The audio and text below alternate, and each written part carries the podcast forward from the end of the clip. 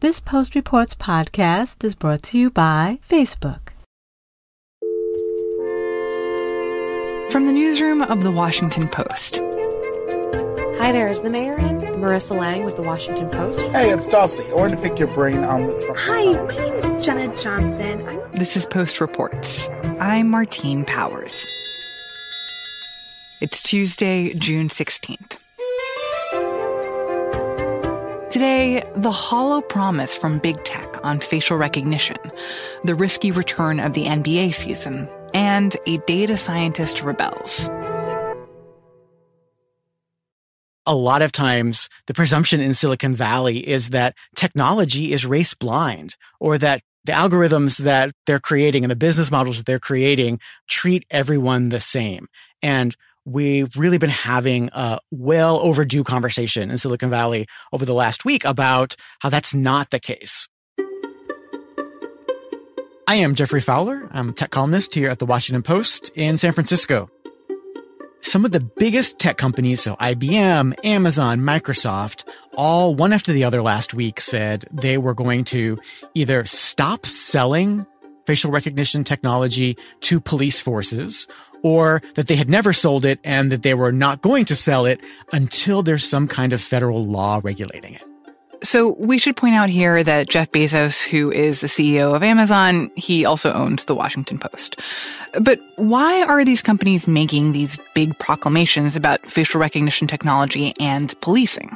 Because over the last couple of weeks, America has had a giant conversation about police force driven by the murder of George Floyd and the Black Lives Matter protests.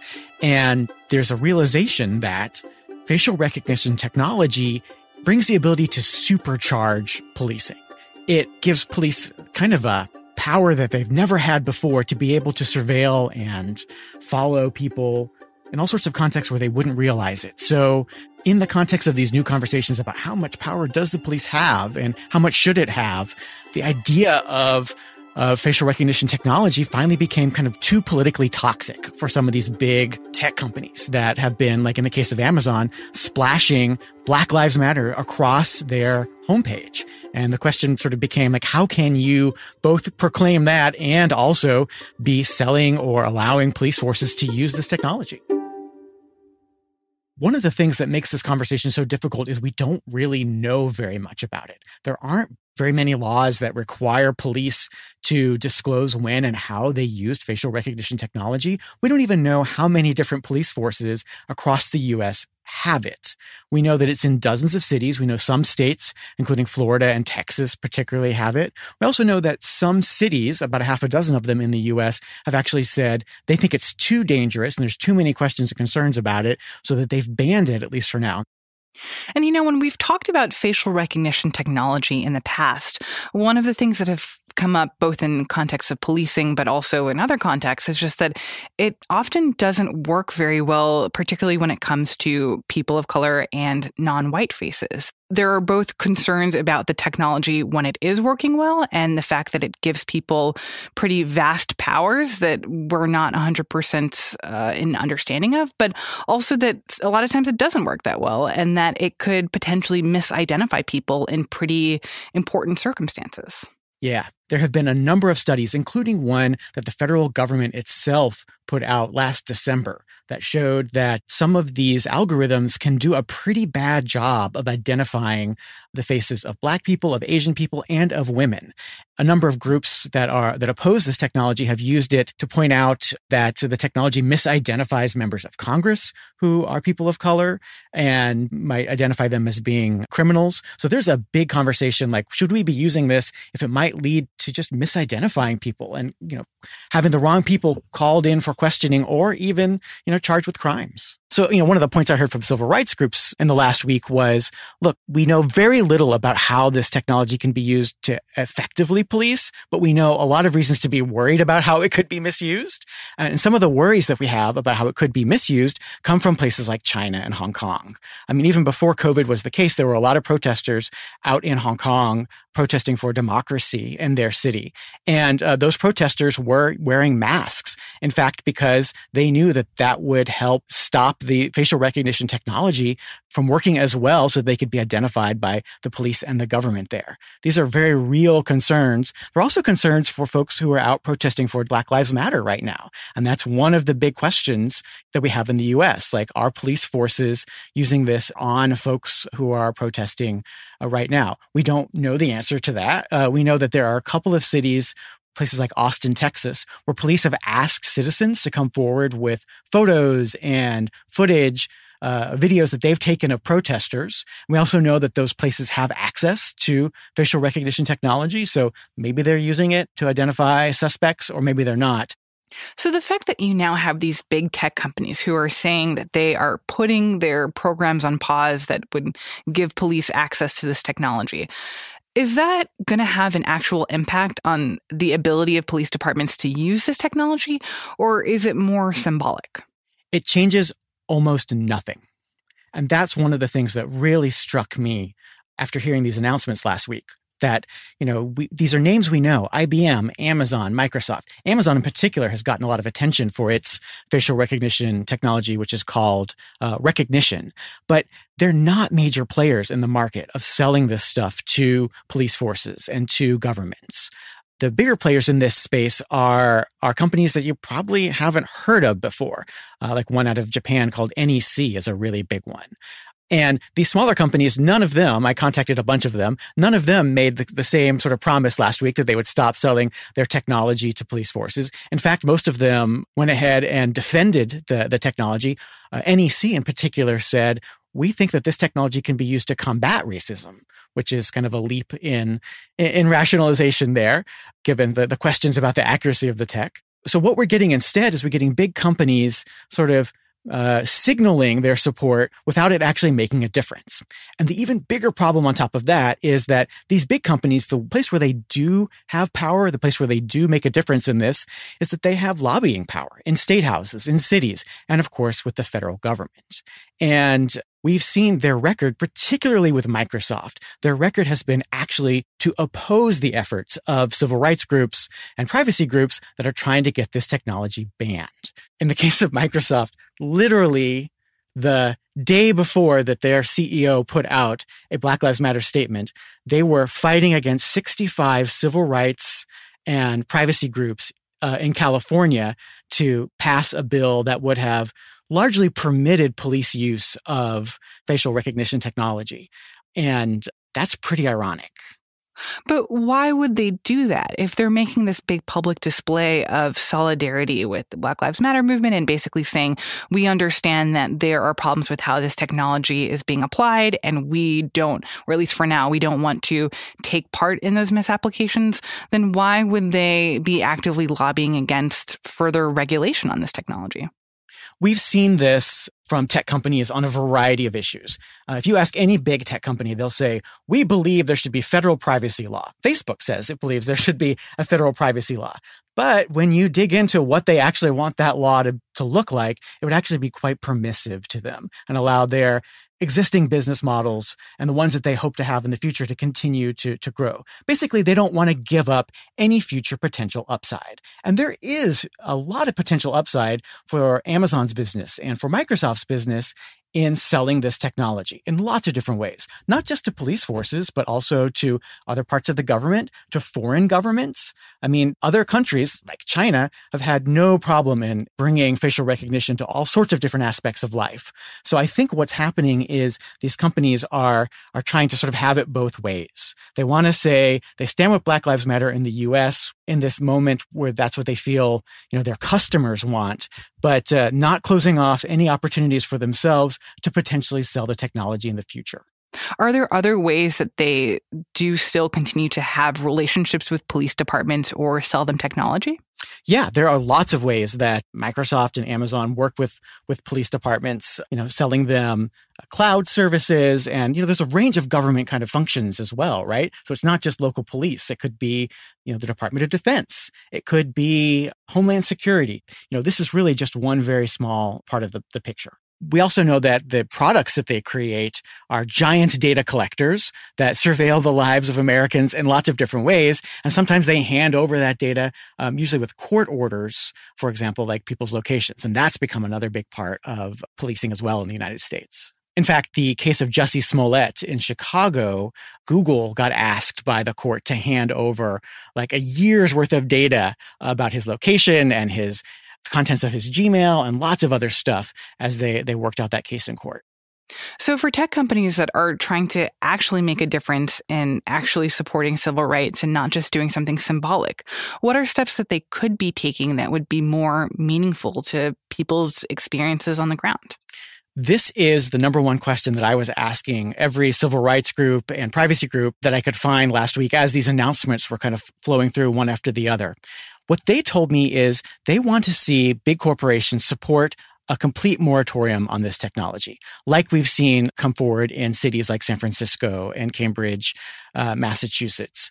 They think it's just too dangerous right now. And at a time when we're talking about other ways that the police should be either defunded or their technology and their capabilities should be reduced, it's too dangerous to have um, any police forces, they argue, have access to this stuff. So that's what they want to see these tech companies do. Just say they're going to support laws that would restrict the ability of police forces anywhere in the US to use this tech, which would, of course, then affect the business models of these much smaller, less well known companies to sell this technology to. What do you think that says about how tech companies are approaching these complicated issues that have to do a lot with civil rights? I think most of the time when tech companies have conversations about complicated technologies, they're very unwilling to at least acknowledge that there's a problem. And what we got last week is three of the biggest tech companies all but saying, yeah, we've made something that's dangerous. And I think that is a significant step forward for this conversation. It's a significant win by civil rights groups to at least get the acknowledgement that there are some challenges here. So we should at least pause for a little bit selling this.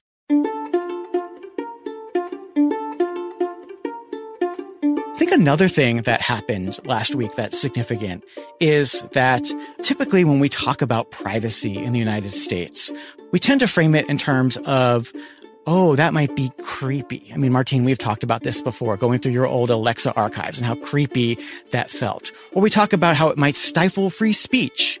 And what happened last week is the Black Lives Matter movement was able to connect uh, invasive digital surveillance technology with something much more direct with the policing of black and brown people in the United States. And I think that connection made it much more powerful than what the conversations on this have been like before. Jeff Fowler is a tech columnist at The Post.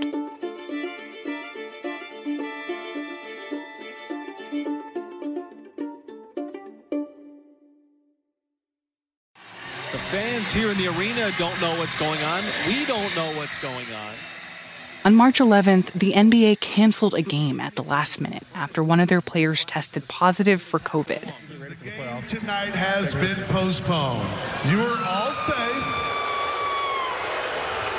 And take your time in leaving the arena tonight. Later that night, the NBA announced that they were suspending their season.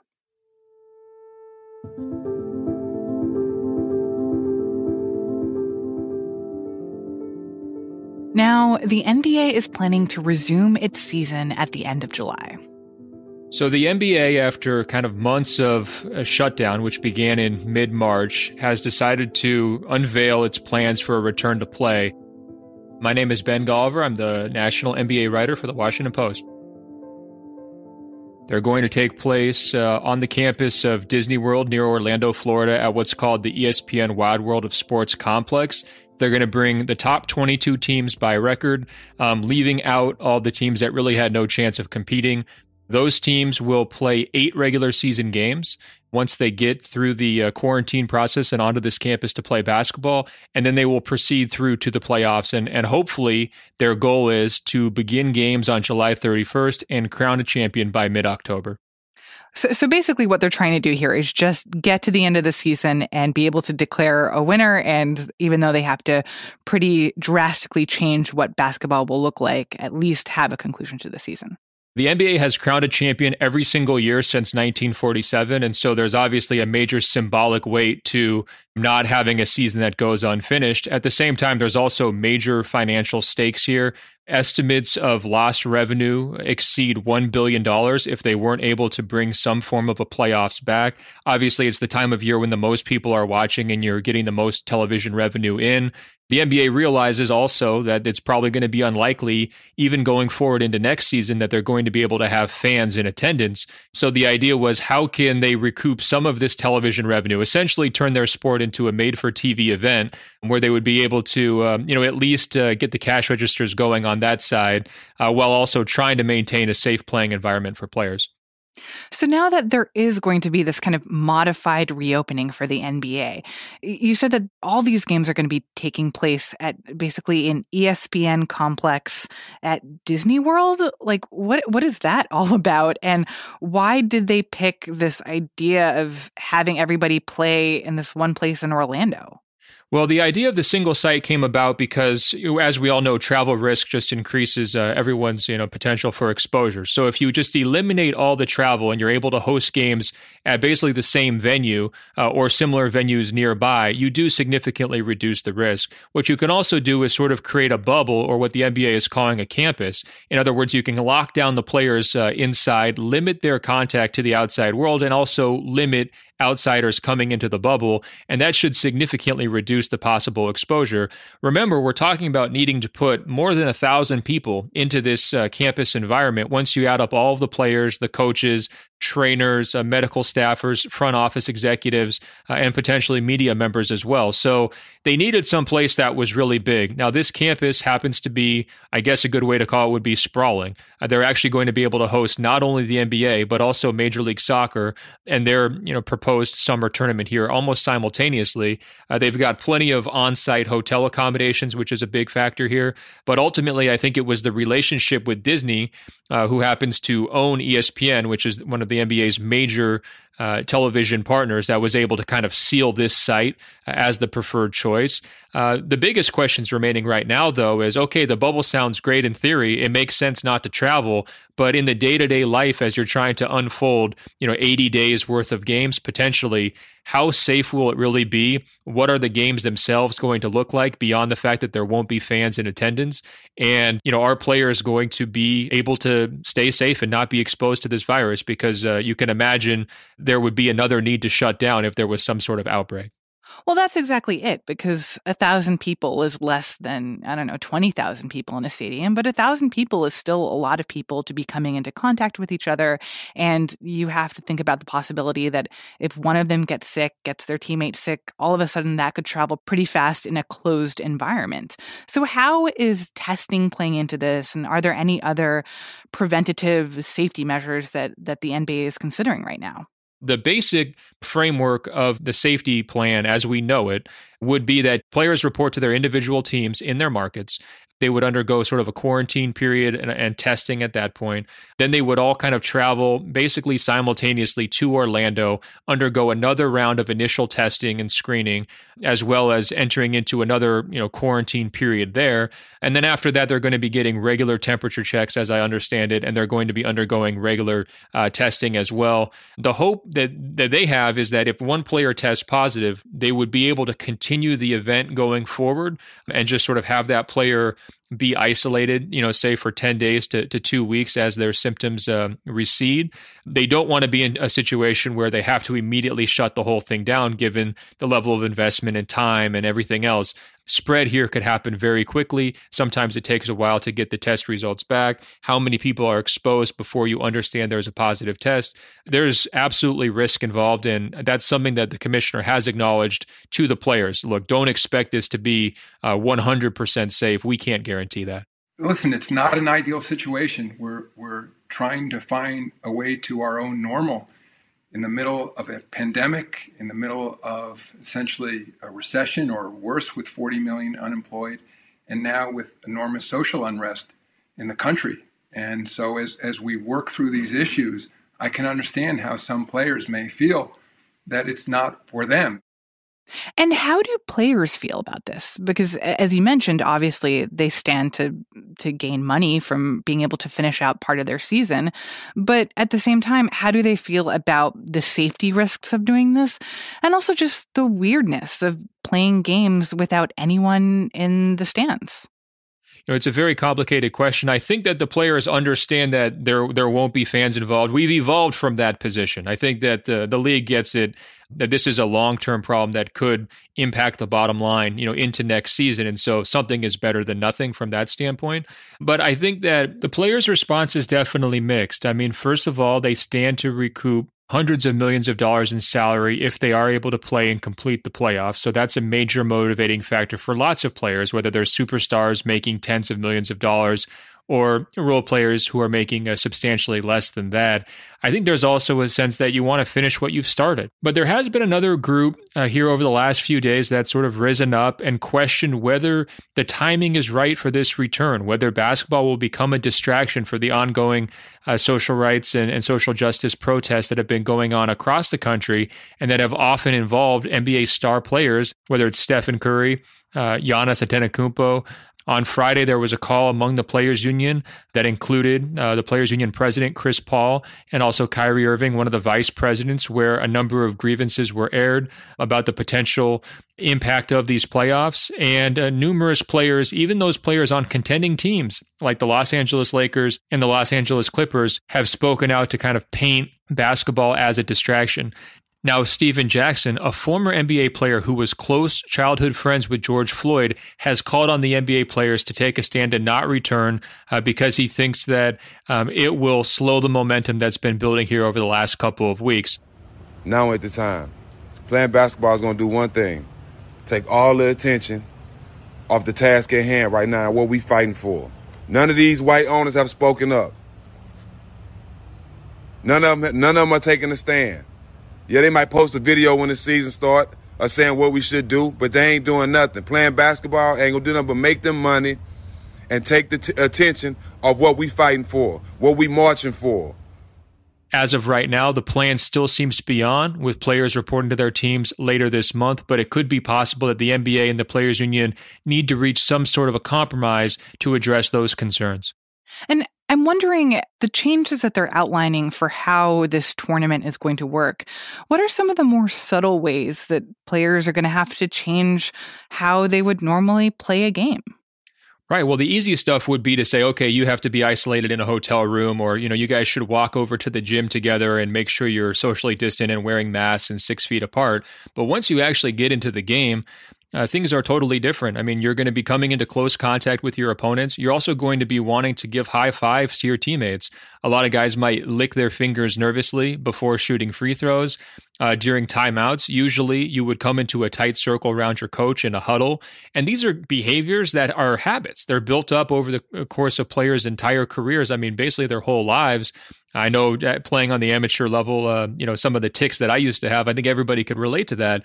Are they going to be able to, in a high pressure environment, when they're in the playoffs, you know, going for a title, remember to stick to CDC guidelines or to, you know, stick to whatever the NBA's protocol is in those moments? Are we going to be seeing some independent uh, overseer say, hey, guys, you're, you're too close together in the huddle. You need to take a step back? You know, obviously you want the games to unfold as naturally as possible if you're the league, but of course you want to also present a health and safety message to all the viewers out there in terms of best practices. So everything down to how close are they on the bench? Will they shower um, in the locker rooms afterwards, or maybe they go back to the hotels uh, to take their showers uh, after games? How will the press be set up? In other words, will there be uh, podium where they're just sitting at a table taking questions, or will all the media be kept in a separate room and, and that way there's no exposure whatsoever? All of these are things that the NBA has to weigh and that NBA players are going to have to adapt to. Ben Golliver covers the NBA for The Post. On Monday night, NBA Commissioner Adam Silver said that players who did not want to participate in the upcoming season's plans would not be in violation of their contracts.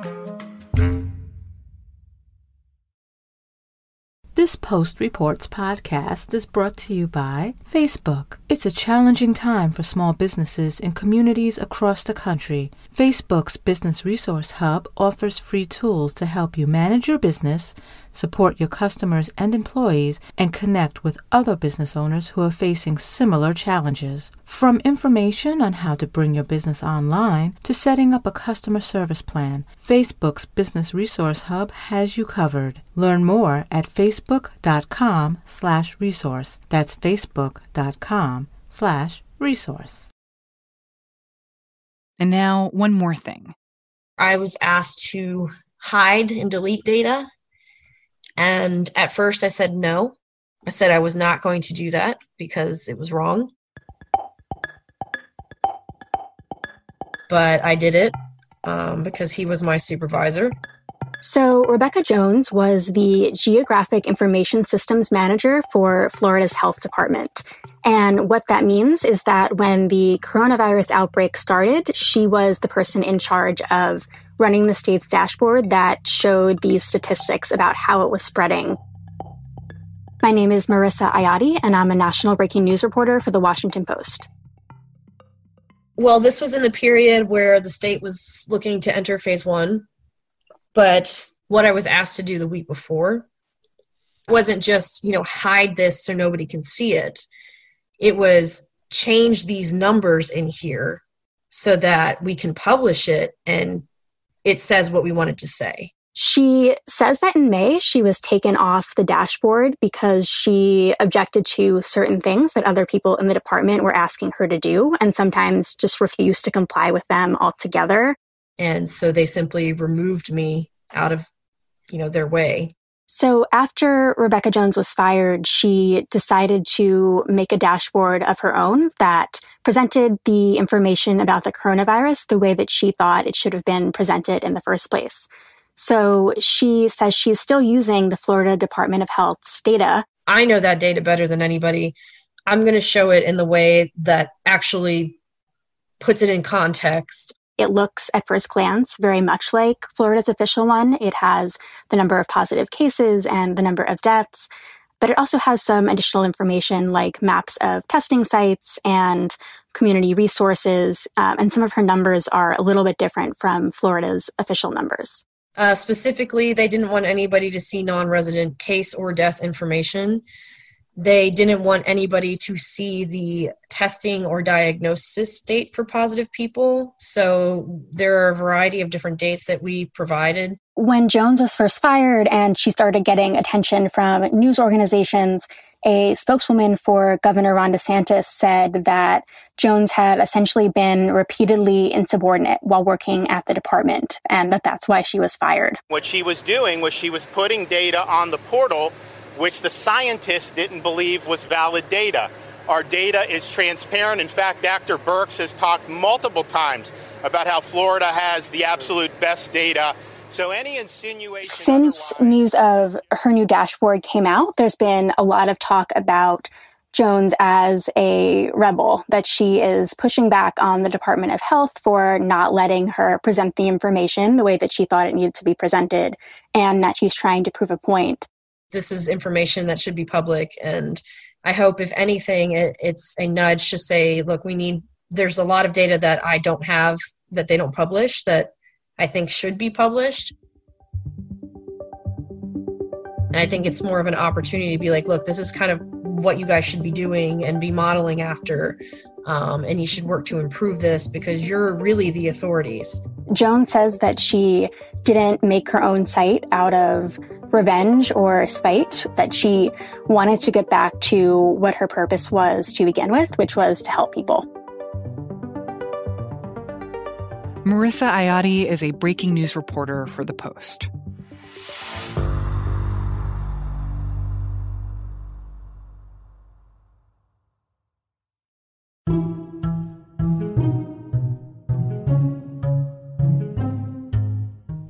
That's it for today's episode. Thanks for listening. The Post Reports Facebook group now has almost a thousand members. If you join, you can talk to me, you can talk to our producers, and you can talk to other listeners of the show about the stories that you've been thinking about and the news that you're interested in. Join at facebook.com slash groups slash post reports. I'm Martine Powers. We'll be back tomorrow with more stories from the Washington Post. This Post Reports podcast is brought to you by Facebook. We know it's a challenging time for small businesses across the country. Facebook's Business Resource Hub offers free tools to help manage your business, support your customers and employees, and connect with